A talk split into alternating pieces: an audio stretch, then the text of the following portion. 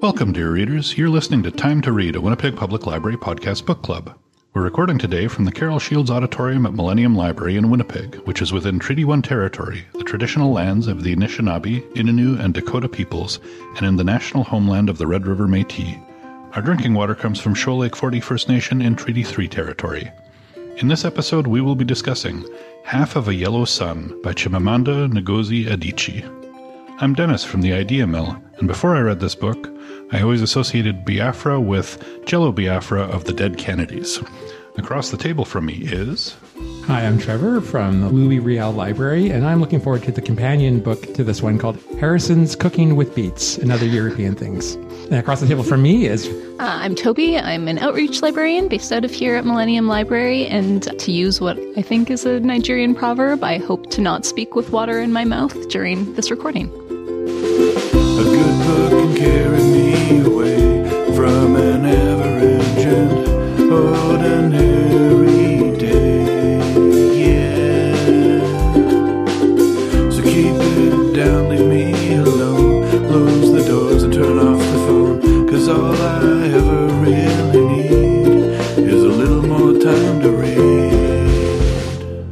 You, dear readers, we wouldn't do this without you. Get in touch and let us know what you think of the books we're reading, and maybe suggest something we should read in the future. You can find our email address and all our social media outlets by going to wpl-podcast.winnipeg.ca and scrolling to the bottom of the page. Hang around till the end of the episode to enjoy our favorite segment, Nerd Words for Word Nerds. Before we dig in, let's do a quick check-in with the panel. How you guys doing? Uh, pretty good. It's good to be back. I uh, stumbled across a book between uh, the last recording and now, which I thought might be uh, relevant to our interests. It, maybe it goes under the category of don't judge a book by its cover, because this book is called Journeys of Simplicity. And it's, you know, in the 179. So I'm thinking this is probably a book of short quotations, inspirational quotations about mindfulness and traveling lightly spiritually and stuff. And no, it's really about everyday carry items that famous people had. Uh, not only real people, but fictional people. So, for example, Marcel Duchamp, who was a French painter in the early part of the uh, 20th century, this is what it says Never a suitcase, two shirts worn one on top of the other, and a toothbrush in his jacket pocket. Another one, of course, Bilbo Baggins, the famous hobbit. A borrowed dark green hood, a little weather stained, a borrowed dark green cloak, too large, a lot of pocket handkerchiefs, pipe, tobacco, a forgotten hat, walking stick, and money. But the one that I thought you would both enjoy is they have the Arctic Tern, which, if we can think back to a few months ago, we read the novel Migrations. And I won't read the whole summary, but it tells us about the Arctic Tern and how it has quite a remarkable uh, migration pattern, traveling over 22,000 miles in an annual round trip. And then the list of items that the Arctic Tern carries it's a blank page. Just just brings himself. So if anyone's interested in reading more about what famous people have, there's a crazy story in here about Werner Herzog. Uh, It's called Journeys of Simplicity, and you can find it at your local public library. I don't think we talked about everyday carries on air, though, right? Maybe not. You're right. I think that might be one of the maybe the pre-recording conversations we've had, which uh, may be only open to the platinum level subscribers. Join our Patreon. yeah, for those that may not know, Everyday Carry or EDC are is a bit of a movement of people that like to talk about what they have in their pockets. And Dennis and I are I wouldn't say we're enthusiasts, but we're EDC curious. Yeah. Yeah, that sounds fair. Yeah. yeah, you had that wonderful buff last time that you could use in a variety of ways. Yeah, that Yeah. you I s- still have always in my have. yeah. pocket. And you identified not one but two whistles upon your person. Yes, Yes. yes. And of course, keys and a small blade and, uh, you know, other handy, useful items. And of course, for me, I always like to think of my wristwatch. See, this is all the content that if you uh, subscribe to the uh, premium channel, which of course I'm joking, there is no premium channel. I don't want to get us in trouble with our bosses, but just so you know, there's lots of stuff that we could talk about. And speaking of things we talked about last time, Toby had recommended the British TV show Taskmaster mm-hmm. in her thing, and I followed up on it because it sounded cool, and I'm now about to start the fourth series. Oh, you're deep in. yeah, it's fun. It's so good. It is a fun series. So, have you watched the season that has Richard Osman as a Yes. guest? Okay. Yeah. And the funny thing is, you know, he's six foot seven, so he's like really tall, and he's not the tallest person on the show. so, uh, yeah, the Taskmaster, Greg Davies, is a giant. yes. Well, and speaking of recommendations, Dennis, you've mentioned a couple of times over the podcasts about Ellery Queen stories. So I was curious and I picked one up uh, since the last time we recorded Ellery Queen and the Egyptian cross mystery, I think. And yeah, super interesting. And you're right. There's a point where it stops. It says, all right, you have all the clues you need now going forward. So I thought that was great. I enjoyed it thoroughly. I'd never read one before, but Did you solve it? did which? Did you solve it? I did not. No, no, I didn't. No. That was always the case for me too. Yeah. Did you give it time? Like, did you reach that point and then just stop reading and think about it? Or I mean, by time I may have given it a moment or two, but it wasn't like I put, and it wasn't really like, you know, writing down diagrams or times and stuff. I, but, you know, I was enjoying the mystery like I would a normal mystery, but then I thought this is a good moment to just take a little pause. I've got all the, the evidence in front of me and let's see where it goes.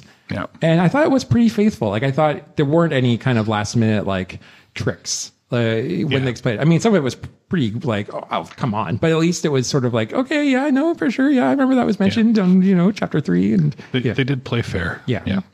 Speaking of playing fair, you tuned in to listen to us talk about Half of a Yellow Sun. So we're going to jump into it now. First, Toby is going to tell us about the author, and then Trevor will give us a summary of the book. Okay, Chimamanda Ngozi Adichie. She was born September 15th, 1977 in Enugu, Nigeria. She's the fifth of six children in an Igbo family. She was raised in Nsukka, a university town where she grew up on campus. Her father was a professor of statistics and her mother was the university's first female registrar. At 19, she left Nigeria to study in the United States, first at Drexel University in Philadelphia, and then at Eastern Connecticut State University, where she received her bachelor's degree in 2001. In 2003, she completed a master's degree in creative writing at Johns Hopkins University. Um, and that was the year she published her first novel, Purple Hibiscus, which won the Commonwealth Writers Prize for the best first book. Her second novel, Half of a Yellow Sun, was published in 2006. It received the Orange Prize and the Women's Prize and was adapted into a movie. Uh, in 2008, she completed her second master's degree in African Studies from Yale. That year, she was also awarded a MacArthur Genius Grant. Uh, in 2009, she published a collection of stories, The Thing Around Your Neck. Her third novel, Americanah, came out in 2013 and won the National Book Critics Award, and I'll give a plug for that one. It is excellent. She's delivered two landmark TED Talks. Her 2009 talk, The Danger of a Single Story, discusses the dominance of the white experience in the literary canon and has been viewed over 12 million times. In 2012, her TED Talk, We Should All Be Feminists, which has over 8 million views, started a worldwide conversation about feminism and was published as a book in 2014. It was also sampled in a Beyonce music video. And I really recommend those two talks. She's such a great speaker. She's so charismatic and um, she's talked about her love of fashion and she always looks so, so good. Those are excellent. Other published works of her include Dear Ijeawele, or a Feminist Manifesto and 15 Suggestions. That's from 2017. Uh, Notes on Grief from 2022, which was a memoir based on her father's death. And Mama's Sleeping Scarf, which is a children's book. In Nigeria, she founded the Farafina Trust Creative Writing Workshop, which is a program where aspiring Nigerian writers spend time workshopping with Adichie and other international writers she brings to Lagos. She has 16 honorary degrees as a member of the American Academy of Arts and Letters and the American Academy of Arts and Sciences. She is married to a Nigerian doctor, has a daughter, and divides her time between Nigeria and the US. That's a solid biography. Yeah. Yeah. All right. So as I read through this, uh, I don't know if you'd call this a summary or a synopsis. I I think this might be a summary. No, I think this might be a synopsis. What's the difference? I don't know. I feel like this just feels more like a synopsis. A summary, I feel like, uh, no, maybe it's the other way around. I feel like a summary is more plot heavy, whereas maybe a synopsis is more just giving you the major themes. I've gone a little more plot heavy than I maybe normally do. Uh, but I'm not sure if I'm using those terms We'll, correctly. we'll trust you, Trevor. All right. And also, just, I mean, we've all done a little bit of research on pronunciation, but none of us are Nigerian. So, uh, just uh, apologies ahead of time if we're not quite getting the pronunciation of the names or place names correctly, but that's all I'll say about that for now. So, this novel, Half of a Yellow Sun, takes place in Nigeria prior to and during the Nigerian Civil War. It jumps between the early 1960s and the late 1960s. And the effect of the war is shown through the relationships of the five main characters we meet in the story. Their lives drastically change and are torn apart by the brutality of the Civil War and decisions they make in their personal lives. So, who are these characters? Well, we meet them in the early 1960s and are introduced to them one at a time. We have Ugwu, a 13 year old village boy who moves in with Odenigbo to work as his houseboy. And Odenigbo is a professor of mathematics at the university in Nsukka. He frequently entertains intellectuals to discuss the political turmoil in Nigeria, and he supports Pan Africanism, socialism, and other so called radical ideas. Ugwu is, is observant and a quick learner. His world expands as he absorbs the energy in Odenigbo's household. But life changes for Ugwu when Odenigbo's girlfriend, Olanna, moves in with them. Ugwu forms a strong bond with both of them and is a very loyal houseboy. Olanna has a twin sister, Kaine, a woman with a dry sense of humor, tired by the pompous company she runs for her father. Olanna and Kaine's father is a wealthy businessman, one of the nouveau riche who benefits from Britain's colonial economy in Nigeria. And Kaine's lover, Richard Churchill, is an English writer who goes to Nigeria to explore Igbo-Ukwu art. And that sort of sets the stage with the characters. So then we jump ahead four years, and trouble is brewing between the Hausa and the Igbo people, and hundreds of people die in massacres, including Olanna's beloved auntie and uncle. A new republic called Biafra is created by the Igbo. As a result of the conflict, Olanna, Onigbu, their young daughter, who they refer to only as baby, and Ugwu are forced to flee Nsukka. They finally end up in the refugee town of Umuahia, where they suffer and struggle due to food shortages, the constant air raids, and the environment of paranoia. And there were also allusions to a conflict between Olanna and Kanye, Richard and Kanye, and between Olanna and Odenigbo. We don't find out till later what happened. So we find out later because we jump back to the early 1960s and we learn that Onigbu has slept with a village girl, Amala, who then has his baby. Olanna is furious at his betrayal and sleeps with Richard in a moment of liberation. She goes back to Onigbu, and when they later learn that Amala refused to keep her newborn daughter, Olanna decides that they would keep her and raise her. During the war, Olanna, Onigbu, Baby, and Ugwu live with Kanye and Richard, where Kanye was running a refugee camp. Their situation is hopeless, as they have no food or medicine. Ugwu gets conscripted into the Biafran army and witnesses the horrors of war up close, even participating in the gang rape of a local barmaid. Kanye decides to trade across enemy lines, but does not return, even after the end of the war a few weeks later. And the book ends ambiguously, with the reader not knowing if Kanye lives. Ugwu, back from the war, now has to live with the knowledge of his actions, including finding out that his own sister was the victim of a gang rape in their home village during the war. And perhaps this is why Ugwu was driven to write down his account of the war in a book titled The World Was Silent When We Died. And in a bit of meta fiction, his book is interspersed throughout this novel, but we don't learn the uh, authorship of it till the very end. So Good summary. Is that right? Okay. Yeah, that was a lot. It was a lot, but I felt that it covers maybe well, everything. Well, a lot that we, I, you know, yeah, sorry. there's a lot in this book. A so, lot. So how did you guys find it? I liked this book. I didn't love it. What I liked about it was the characters and the relationships between the characters and how they change throughout the novel. But the war stuff I found really draggy. Um, just anytime it started talking about the coup or the military or politicians or towns that fell or people fleeing to other towns, I just, I found that difficult to get through. I really could have used a map of Nigeria, my geography of Nigeria. I don't, I'm not very familiar with the country. So I really could have used a map. I think that would have helped me be more invested in the war stuff. Also, I don't know about you two, but when I read a book, if there's a name, like a person or a place I can't pronounce, I just gloss over it. Like I don't take the time to sound it out in my head. And that really bit me in the butt here because there's so many names that start with O. And I, I got a lot of people confused, but then I, I think a lot of the time it didn't really matter. So yeah, so overall I liked it, but, but didn't love it.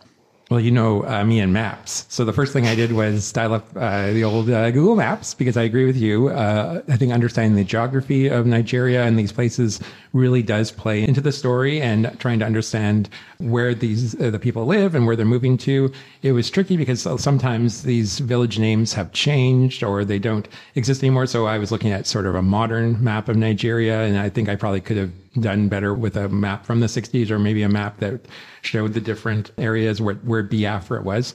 And I'll be honest, like, I'll just show my ignorance right now. Before reading this book, I had never heard of Biafra. I didn't know anything about it. I, I understood that, of course, in the 60s, there were some tumultuous times in, in uh, Africa. So for me, I read the book like as if it were a, a page turning thriller in the sense that these things were happening and I didn't know the outcome. I sort of, in the back of my mind, as I was reading it, had a bit of dread because I'm thinking, well, I've never heard of Biafra. So if they succeeded, I probably would have heard of Biafra by now. and so I'm thinking all of, all of the uh, idealism that uh, Onigbu embodied at the beginning of the book, and then was so infectious, and Ugwu kind of observed that. I just was thinking, oh, this is this is all going to go bad. But it went bad in sort of unexpected ways. And what I really enjoyed about this book was that yes, it was a, a chronicle of a time period in a certain time in a certain place, but it also was a character story. And despite all of these sort of things that were happening in Nigeria in West Africa during the 60s, we also got to really know these five main characters and how they interacted and the choices they made and the stupid choices some of them made and how that would affect the story aside from the fact that there was a civil war going on.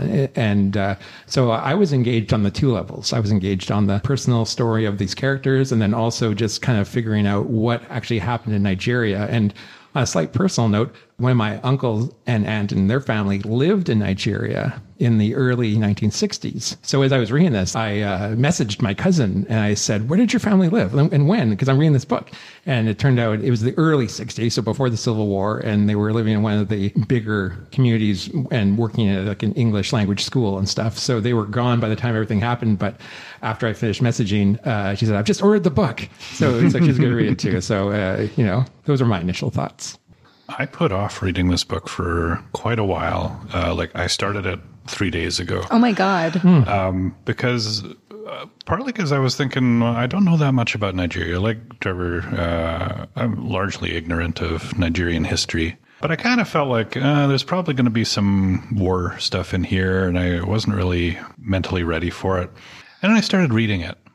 And the first like quarter of the book, it's all about the characters and getting to know them, and it's so well written. It just drew me in. It's so well characterized. All all these characters seem real. They have all these little flaws. They have all these little individual quirks. They're they were very fully realized to me.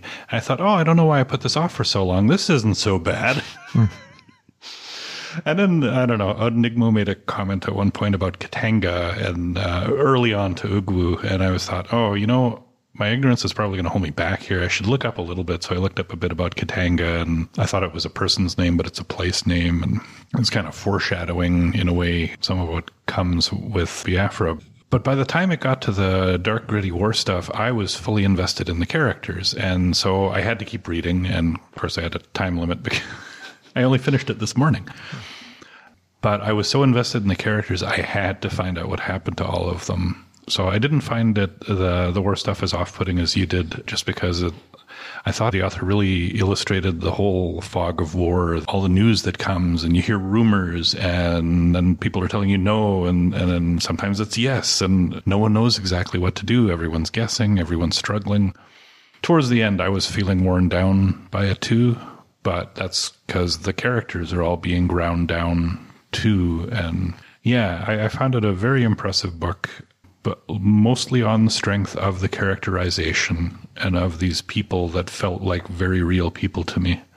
So I enjoyed the book more than I thought I would, although at the end I was feeling much more depressed about it than I thought I would too. I'm so surprised you read this book in three days. This book took me a lot longer to read than most books do. I just found it so dense. It wasn't a book I could sit down and just, you know, read 50 pages and time would fly by. Like I, it was kind of a book that I was like, okay, I, I have to read this. The, you know, I'm, I'm enjoying it, but you know, we're going to be discussing it for the podcast. So Well, I'm not saying it was easy to read it in three days. I was pushing. Okay. I was pushing, and there every day I reached this point where I just couldn't read anymore. Mm-hmm. I had to stop, and I had to do something to take my mind off of it for a bit because it it was really intense.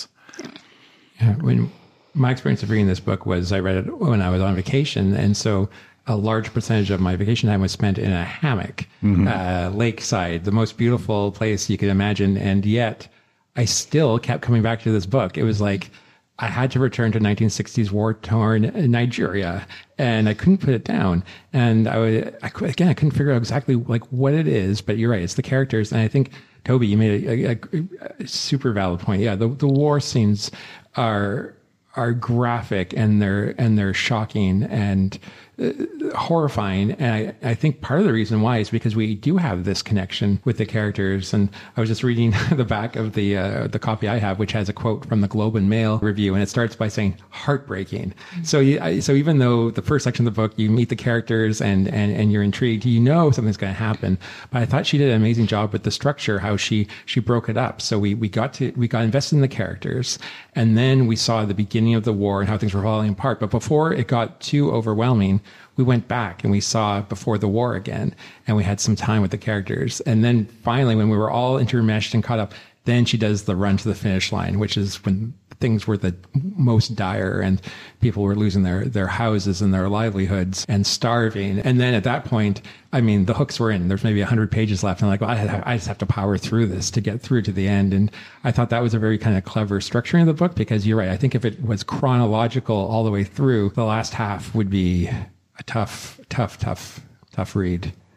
That was an interesting switch up with the time too, because when we reached that point, you know, you're following the characters and stuff is happening, and all of a sudden it jumps forward to the late '60s, and there's all this stuff that happened. Like, what do you mean Richard's not coming by for evening hmm. talks anymore?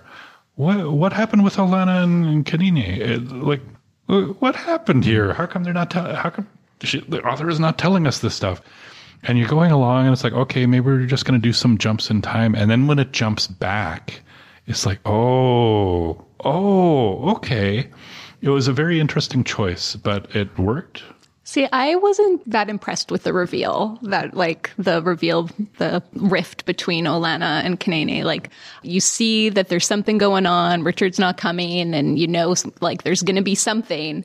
You find out and it was just like, oh, okay. Like it fell flat for me. Like it just felt very writerly. Like there was hmm. this thing that she inserted to just create some tension and I, yeah, I don't know. So you were viewing it, you already had the meta figured out. And Yeah, it was also like I felt those excerpts from the book. I thought those fell a little flat. Like they just kind of come from nowhere. There's not enough of them. It also just felt very, very writerly. Like I could, I could see the author's brain wanting to put those in there. Yeah, I didn't know what to make about those excerpts either because when they, like you said, they come out of nowhere and they're not even really like word for word excerpts. It's more like chapter one. He talks about this, and, I, and I'm Yeah. like, well, who talks about what? And I'm assuming it's Richard Churchill. I think that's probably what she wants us to think. Maybe I don't know. Yeah, oh, for sure. that's what I assumed for most of it. Yeah. And uh, but then it, yeah, you're right. And and it, sometimes it references things that haven't quite happened yet, like that that horrible bit with the the woman with the basket at the Oh, baby's yes. head. Yeah. I think it's mentioned in the story within the story before we actually Yeah, uh, yeah, it is. experience or before we we were with Olanna and experience it. So uh, yeah, I, sometimes those little excerpts work well. I- This time I thought they were more of a distraction than than anything. There needed to be more of those excerpts, I think, in order for it to work in this book. Like, what was there four in their, you know, half a paragraph? It's just, I don't know. It didn't, it didn't work for me. I did find them confusing at the beginning. I did like the reveal at the end of the actual authorship because th- I was not expecting that. I, I am reminded again of Kurt Vonnegut's comment about you know you have to put your characters through the wringer. Nobody really got off easy here. I mean, out of our main characters, the ones that we were following closely. There were a lot of characters. You know, you were mentioning how it was difficult to keep up with the names because uh, they're like Nigerian names are kind of beautiful. Uh, I, I love the rhythm and appearance and sound of them, but also, yeah, for my Anglo brain, it's hard to keep track of them. But I wasn't as bad as I thought it would be. Actually, I was expecting more trouble with it. But by the end, I mean, I, I thought I would have to write down the character names like Odenigbo and uh, Ugwu. And admittedly, Kinini is the name that I struggle with because I was pronouncing it Kanin in my head. And it was only when we were discussing it before the show that uh, it was like, oh, yeah, that's probably how it's pronounced. Yeah, and I found myself, at least in the early part of the book, having to constantly reference page 22 because that's the page where they describe the uh, the evenings in Odenigbo's home and all the people that come over usually. And so there's just a one line description. So and so is this, you know, a visiting professor from here and stuff. And that's the only time you get any kind of actual background and then they're often just referred to by their last name so i was like okay who's this person again who's dr patel and then i have to go back and, and see yeah again it kind of goes to what you were saying dennis about like the fog of war that we're seeing things from these chapters from Ugwu's uh, perspective, and he doesn't know everything. He's coming from the small village. He's hasn't been formally educated, and he's just sort of in sort of like cultural overload at this point, taking it all in and just trying to keep up. And that was okay though. Like I, I was okay with not knowing every character's background, and some characters come in and leave. And I, I didn't mind that part either. I, I kind of felt like there were going to be a lot of characters, and it didn't really matter too much. I mean, you yeah, knew you know the a s- five main, and that's kind of yeah, Yeah, That's and you knew- enough. and you knew some people names. It was like that's familiar, probably because they were over for dinner and discussion at uh, Enigmas. Because that was like a revolving door of intellectuals Mm-hmm. or interesting people that would come for discussions, right? And there was a bit of that, and I thought there'd be more of it, but a bit of that sort of like who these people were before the war and then who these people were after the war. Certainly we got that with the five main characters, and we got that a little bit with some of the secondary characters, but it was interesting how as the book, uh, as the situation got more dire, I thought like the names became more kind of interesting. Like there was Special Julius uh, yes. and high tech. And uh, you know, I just thought, okay, what's going on here now? like, we don't ever again, we don't get a lot of information. He just seemed like he was like an interesting, like fun time guy who was uh, thriving during the war. Special, Special Julius. Yeah. Okay. Oh yeah, but he was uh, he was a profiteer, right? He was Yeah. taking bribes, paying bribes, smuggling stuff. But in a war, I Friendly mean, he's guy, the, he's the guy you want to know. Yeah, you want to know him. You want him to be able to supply you stuff, but also he's not not a great guy. No, no, for sure. But you know, if you, if your guy is called Special Julius, you want to give him a little note. I thought special was like a military designation, Oh, like may, lieutenant or colonel. I didn't get that impression. No? no. Also, Special Julius wore those glittery outfits and stuff. You know, he's flashy. He's uh, Oh. Mm-hmm. He's special. Yeah, he's special. I think his uh, his first name was Orange. Yeah, It's grown. didn't see that one coming. I want to talk about Ugwu and whether he can be redeemed at the end of this novel. oh, his character arc was something. Yeah, because I mean, I think in many ways he's the heart of this story. Yeah. He's such a good observer and he's really likable. He's just like, he's a teenager. He's girl crazy. And I- does that maybe end up being his downfall? I still liked him at the end, hmm. despite the terrible things he had participated in during the war. It was mainly the gang rape. Yeah, and I guess the the bomb, but that's more Well, impersonal. Although, I mean, his character was the character that we got to see the Biafran military side from towards the end where things were desperate. It brought to mind all of the uh, child soldier stuff that had been in the news a lot in decades previous. It's hard to blame a person for being in a situation where they're probably going to shoot you if you don't cooperate. And then you do things that you wouldn't do if you were not afraid for your life. But also, there's the mix of we have to win this war, and they he believes in the cause. But also, it's like he didn't want to do it, but also he still did. And yeah, the touch at the end where his sister had been raped by soldiers, he doesn't really talk about that at that point. Just that, you know, the author says he, he cried, you know, and it's like, yeah, can you imagine? That's complicated. I saw a lot of parallels between Ugwu and Odin as well. Like I saw them both as idealists at the beginning, and throughout the books, their idealism was withered away uh, when the reality of war came down. Both of them had, you know, mothers that they loved but were problematic and who died during the war. And I guess with Onigbu being kind of the mentor and father figure, it's not surprising that Ugwu would take after him. And of course, there's a nice touch of him dedicating the book to my good man at the end, which I thought mm-hmm. was lovely.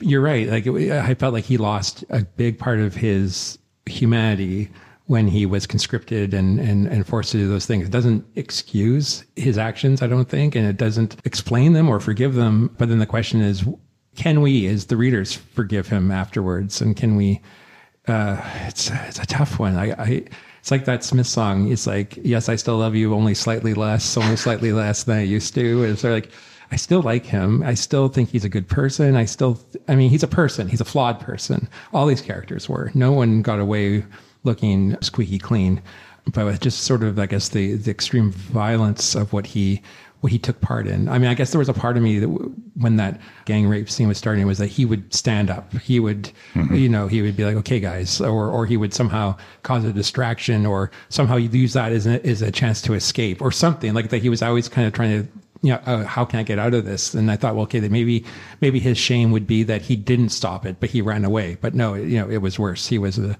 a full participant.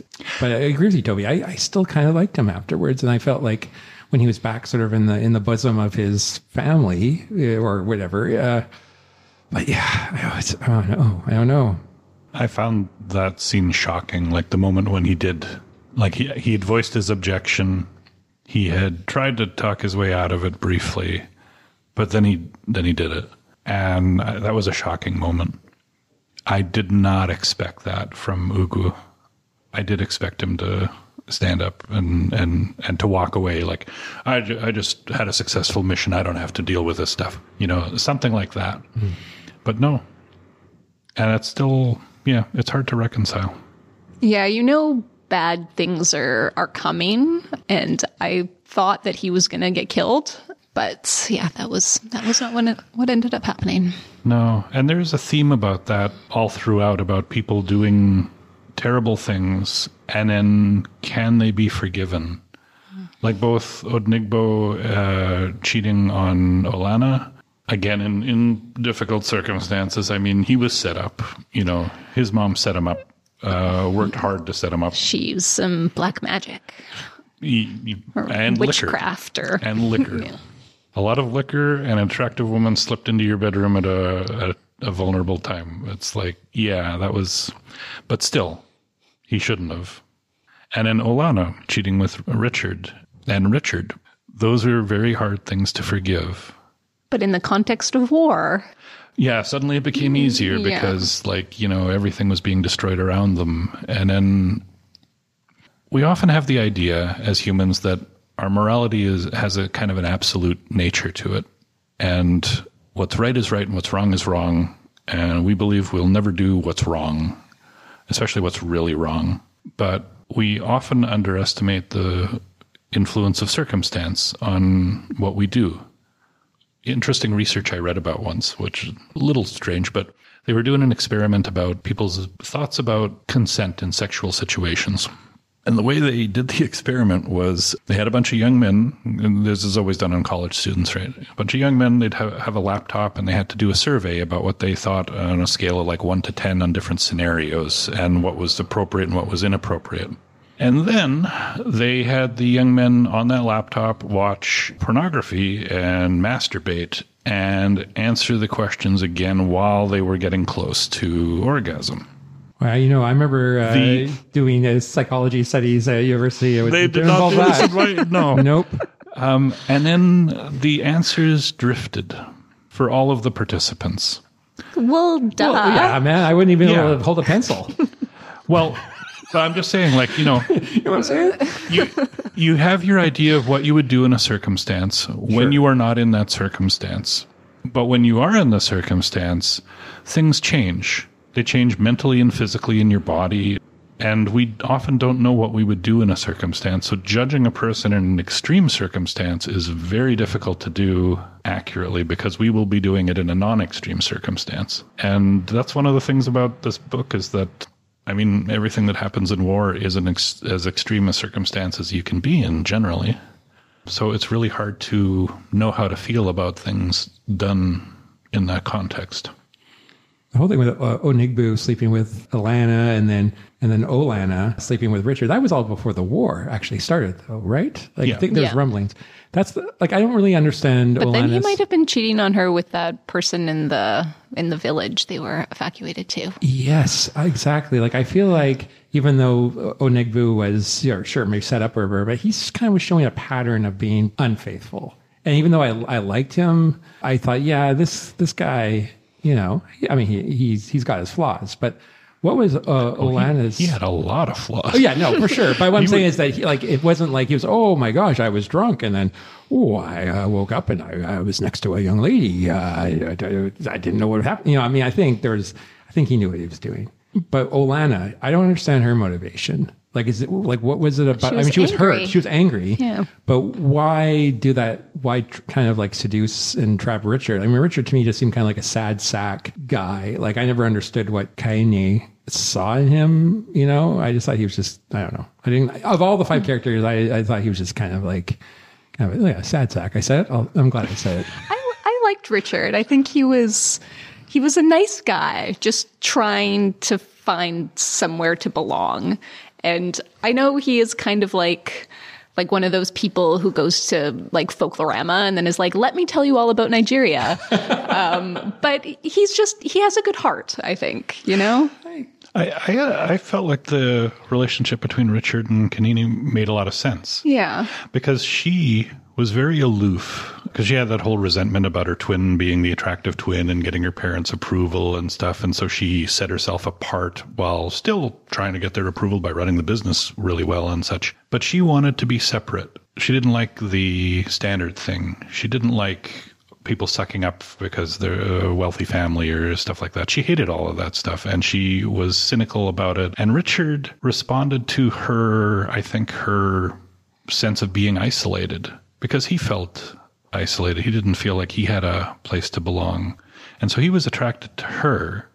And he didn't respond to her the way other people responded to her. So she was intrigued by him. It was they're both kind of mutual. They, neither of them really fit in where they were and neither of them really totally fit in with their own families or their own people, and they were separate. And they recognized that in each other. And I, so to me, their relationship made a lot of sense that way.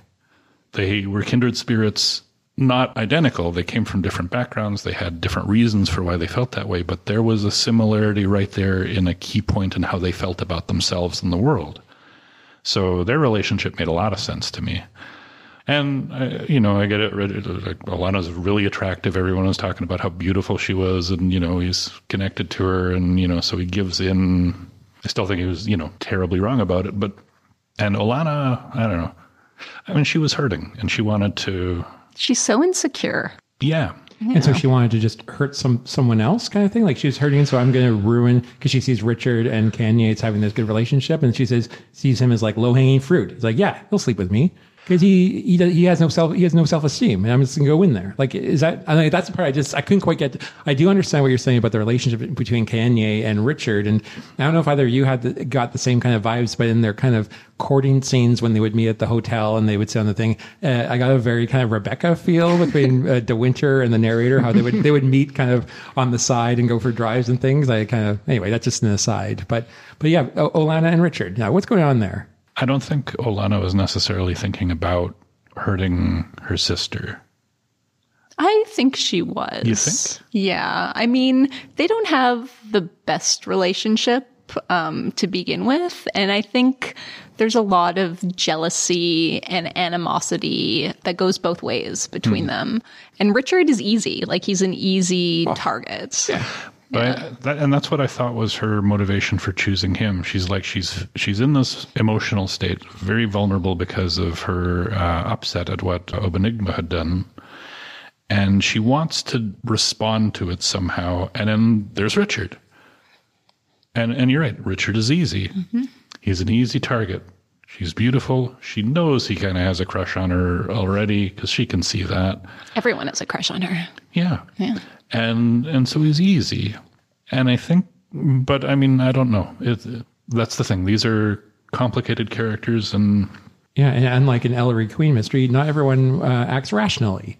You know, she's upset, she's angry. She's not going to maybe go out and like have a very kind of calculated plan. She's hurting emotionally, and people just kind of sometimes just do things, and then afterwards they may not even be able to explain it to themselves why they did. it. I can hmm. buy that more than anything. It makes Yeah. so yeah. I just didn't know if you had extra insight because I to me that was the part that I didn't quite get. Like why him, why that? Except back and buy the idea that she was just like completely devastated by the infidelity and she was you know in a bad place emotionally for sure It's probably not more complicated than that. And the other reason it was probably Richard is just that it ties it up nicely for a novel and promotes the maximum tension possible. And he's just sticking it to Susan in every way he can. Oh, oh man, Speaking of Susan, I'd almost forgotten about Susan. yeah, I thought one of the real clever things that Adichie did in this book is that all these characters kind of are archetypes of different people that would have been in Nigeria in the 60s. Like Susan represents the, expat colonialist, has a very kind of paternalistic idea of Nigeria and Britain's role in it. Uh, Richard is this idealist who's going in there because he wants to have an adventure and see the, the culture. Uh, Odenigbo represents the intellectual revolutionary side, the idealist, the looking at things from a new perspective, from a progressive uh, perspective. And Olanna and Kainene, they they represent the nouveau riche family and her parents and how they're they're working with the system that is not good for the people of the country, but they're good for the people that have the money and and stuff. And I thought even though these are all sort of like calculated characters to represent different people, they never felt to me like they were one dimensional characters. I felt like she really developed all the characters well. Even the minor characters, they just happened to represent people that she wanted to draw the story of the whole war and that, that decade in Nigeria out. They were the faces of these ideas. Again, I will say the characterization in this book was excellent. I don't know if I've read any more realistic characters in a novel in a long time. They just all really felt real. Who is your favorite character? The white guy. uh, I, I, I felt more in, most in common with Richard. There's the thing, like I like different things about them. Like Nadine, I liked her strength and uh, independence, and even though she was like cynical and could be off-putting sometimes, when it came down to it, she's out there and she's doing the work and she's making sure things get done right. I, I like that a lot. I, I felt like Olanna was the most innocent of the characters in a lot of ways you know, her sister resented her for her beauty and their parents' approval, but it's not like she really wanted that. She just kind of went along with things because she was more of a people pleaser. I don't know. Odenigbo, I think, annoyed me the most because he was so. He was really useless, Well, especially was- during the war. He did nothing.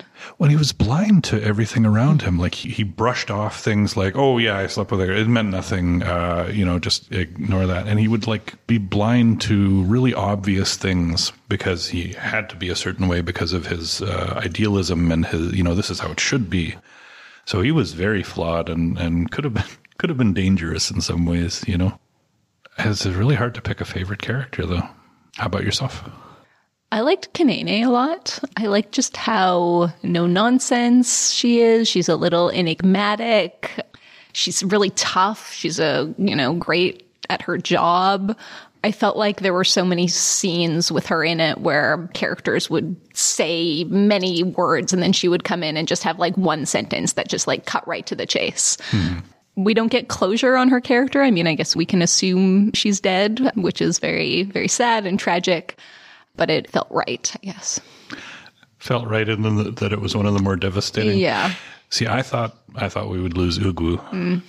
I was surprised when he came back because I thought that was going to be the gut punch. It was kind of a switch up. Oh, Yeah. you're going to lose Ugwu. No, no, you're going to lose Kainene instead. Yeah, because Ugwu was so likable, and so it would be more more of an impact maybe if he was the one. Yeah, and he was the character we've known the longest. He's Yeah. been in the most sort of pages, if you want to, you know, look at it that way. And he, you're right. There's five main characters, but I really think Ugwu is was the the protagonist. I think So, who was your favorite?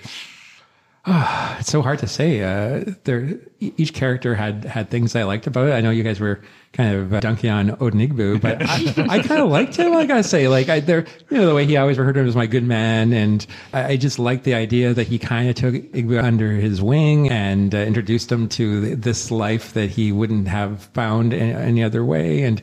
Yeah, I didn't like the fact that he was uh, unfaithful, but I just would have loved to have been a fly on the wall in some of those early living room meetings where they're they're playing the high life music and they're they're drinking and they're having all these discussions about the political future of Africa. And I just kind of trying to close my eyes and imagine what that would have been like. So yeah, if I had to pick one character, maybe him, although with a huge asterisk behind it saying, yeah, the guy had you know issues, things I did not like about him. Yeah, I will say he had a big heart. Like his idealism seemed genuine. Like he really, really wanted all these good things for the whole country, uh, for his people. Yeah, but there comes a point when his idealism like becomes toxic, you know, where, where like you Yeah. know his wedding is bombed, And it's sort of like, oh, well, no, it's okay. We can still, you know, do this other thing. I'm like, yeah, I don't know. I don't know what point where I could have said to him, okay, enough's enough. But probably earlier than I, I'm remembering. Yeah. Dude, look around. Yeah. Yeah, he's like a lot of academics. It's like all talk and no action. It's true. Yeah. And the funny thing is, he wasn't even like a politics prof. He was a math prof. Yeah. but he Yeah, but he was in the, in the academia world, right, where their ideas are bounced around, and uh, Nsukka tended to be sort of a uh, hotbed of political thought during the time. So I just realized we're talking a little longer than we usually do, so we should probably wrap up. Does anyone have final comments about this book before we move on? I would just suggest that if you liked this one, read Americanah because while I was so so about this one, I love Americanah. You know, we do have a whole what book would you recommend segment. I know, which I did. I don't like choosing another book by the same author, so I'll put a plug for it right oh, now. Okay. Yeah, just as- all I'd say is I feel like this kind of book is the best kind of book for me. It transports you to another time and place effortlessly that you don't want to leave, even though that time and place is war torn and a lot of the characters that you like do dumb things. I loved it. And uh, I would now, it's going to be one of these books I'm going to recommend to people at the library when they ask uh, that great question we always get Could you recommend a good book? I'll say too, I would recommend this one as well. It's very well written, not because she used a lot of fancy words really cleverly. It's just because she used really good words to carry you along and describe characters that just it it flowed. Everything flowed. It all made sense and you care about what happens to the characters. So, yeah, great book. And that leads us into the segment that Toby's already kind of jump started. Can you tell me a book I would also like? So, since you weren't recommending Okay. Americanah, what are you? Um, so I am recommending the book Homegoing by Yaa Gyasi. Um, this has a lot of similarities to Half of Yellow Sun. It's historical fiction. It's set in Africa, and it also deals with sisters. But in Homegoing, they're half sisters, and they're unknown to each other. They're born in different villages in Ghana in the 18th century. And so the narrative follows these two half sisters. One is married to an Englishman and lives in comfort and stays in Ghana. One is imprisoned and sold as a slave and shipped off to America. And the novel really just is about how their different circumstances shape their lives and those of their children and their children's children. So you start in 18th century Ghana, you end up all the way in 20th century Harlem. I find it's less heavy handed with the history than Half of a Yellow Sun. It's more about the characters and the relationships. It really just explores the history through the characters, not in an overt, let me tell you about this specific moment in history. It doesn't sound like on the surface, the, I feel like this book doesn't sound great, but it, it's phenomenal. It is so well written. I can't say enough good things about it. So that is Homegoing by Yaa Gyasi. Well, uh, the book that I picked, uh, when I looked it up again, I could not believe this book was published in 1998. So just another example of the the cruelty of time. But the book that I'm thinking of is uh, The Poisonwood Bible by Barbara Kingsolver, which I had read when it came out. And like Half of Yellow Sun, it takes place in Africa during the 1960s, but instead of Nigeria, it takes place in the Belgian Congo, a slightly earlier time frame, like 1960, early 60s. But it's told from the perspective of a missionary family, sort of a southern evangelical family that go to the Congo to do God's work in the Congo, and one thing after the other happens to this family, and it's it's told in a uh, interesting way where each chapter is told by a different member of the family. Everyone except the father gets a voice. So there are, I believe, there's four sisters and the mother, and so each of them take turns telling part of the story, and it does follow along closely what happens in the Congo. And uh, again, uh, just like Half of the Yellow Sun, I felt it does a great job of um, telling a story, a family story with uh, with compelling characters, but at the same time able to tell us about a, a place and time in history that things happen, but through fiction. So yeah, uh, if uh, I think it was very popular at the time when it came out, but I would recommend The Poisonwood Bible by Barbara Kingsolver. I haven't read anything quite like this book before, uh, so I'm going to cheat a little bit and recommend a book that we've read before on the podcast, and maybe the only other book that I've read that's set in Nigeria. And that is The Death of Vivek Oji by Akwaeke Emezi. We discussed it on our podcast in January 2022. I'll read the quick description.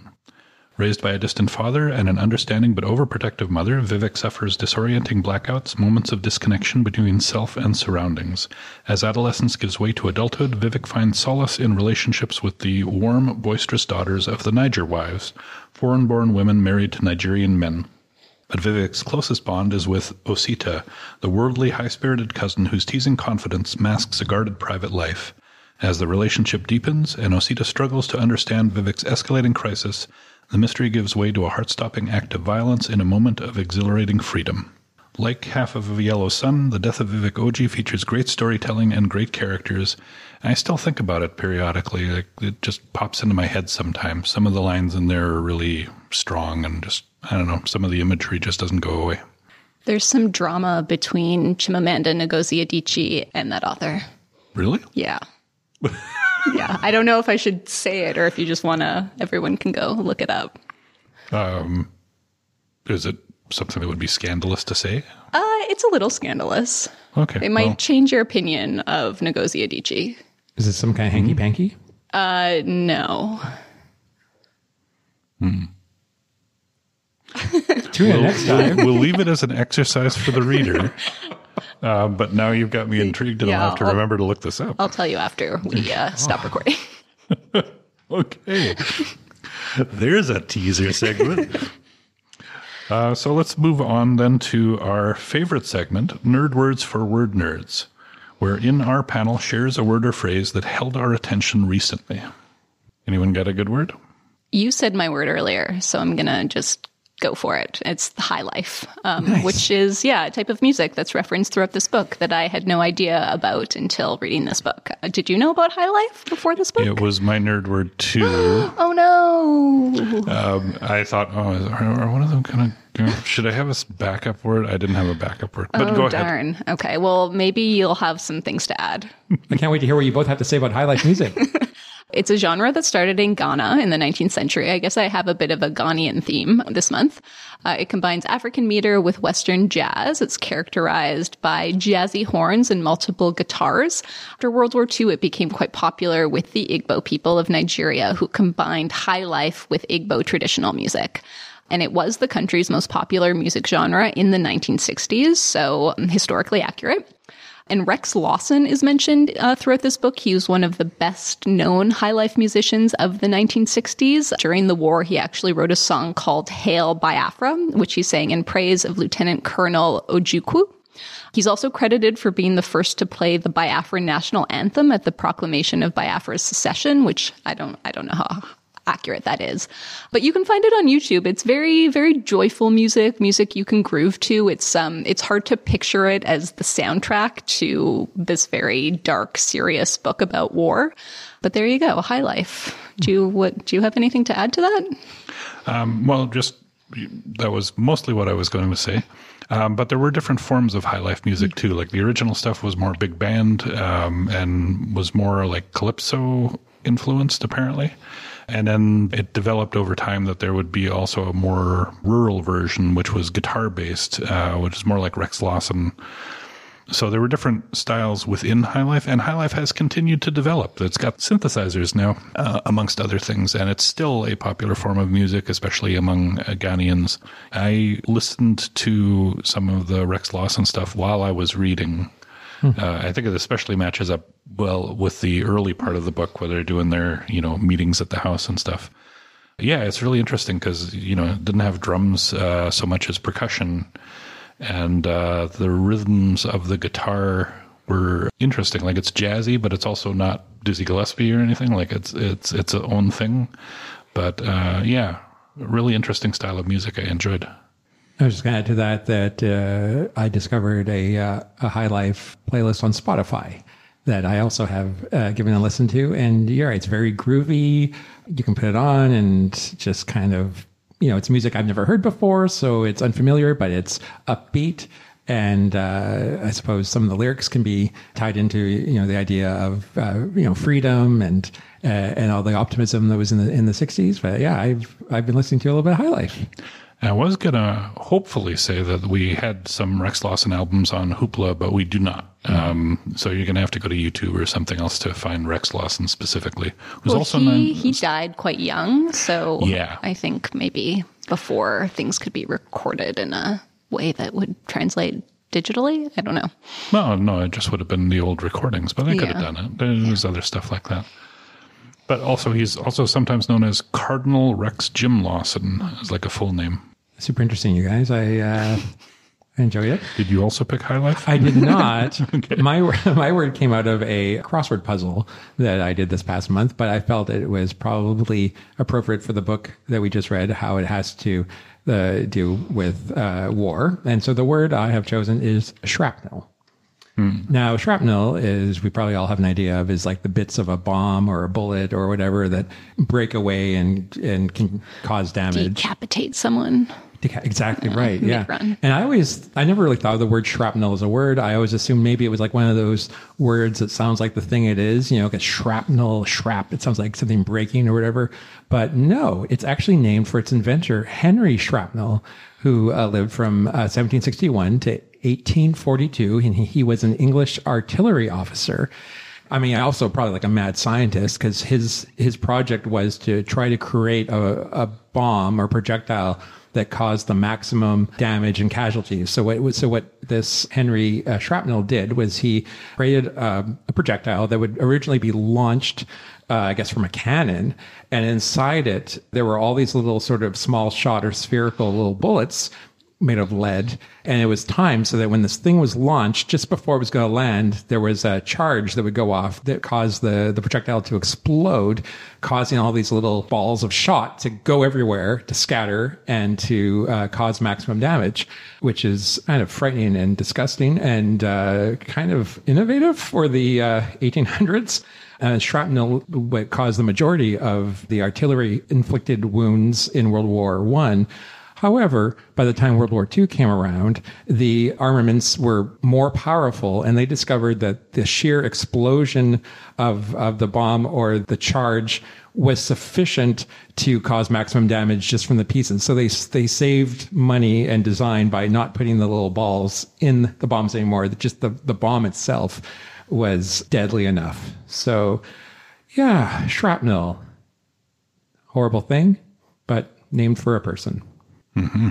I wasn't sure if you guys knew that or not. I was, I was, I did not. No. I was surprised. Fun note about cannons, as fun as cannons can be. Uh, like in the Civil War, when they fired cannons, like they didn't explode and have a lot of shrapnel or anything. It was just this big ball coming at you at high speed, but it went in kind of a straight line and it bounced. Uh, so if you, it might bounce right past you or right over you or whatever, and then no damage at all, or it could go right through you. Oh, God. But it would be the whole cannonball hitting you. Oh my gosh! Yeah, I know. The weapons of war are not pleasant. Well, unfortunately, that's all the time we have for this month. Thank you for joining us, dear readers. For next month, we're going to read and discuss Hell of a Book by Jason Mott. In Hell of a Book, an African American author sets out on a cross country book tour to promote his best selling novel. That storyline drives Jason Mott's novel and is the scaffolding of something much larger and more urgent. Since his novel also tells the story of Soot, a young black boy living in a rural town in the recent past, and The Kid, a possibly imaginary child who appears to the author on his tour. Throughout, these characters' stories build and build, and as they converge, they astonish.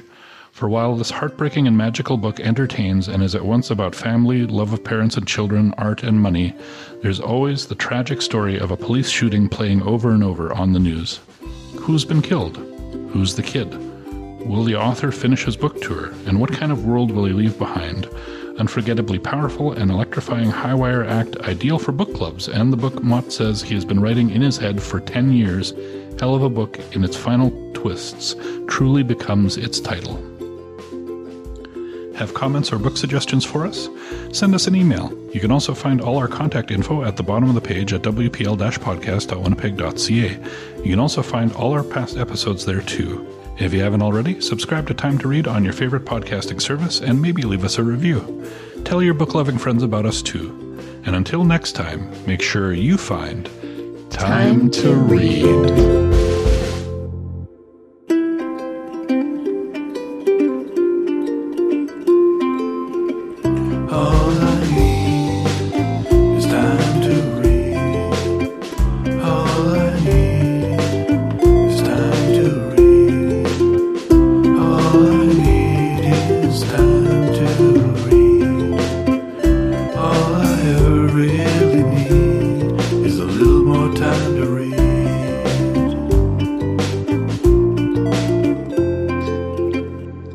I should have said see you you on on the the flippity flippity flip.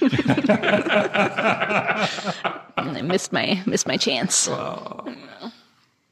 Was that going to be the sign off from now? Well, I I wrote the blog post for last month, and Trevor ah. always signs off with time to read, but I switched it up. Yeah. It was it was a delight.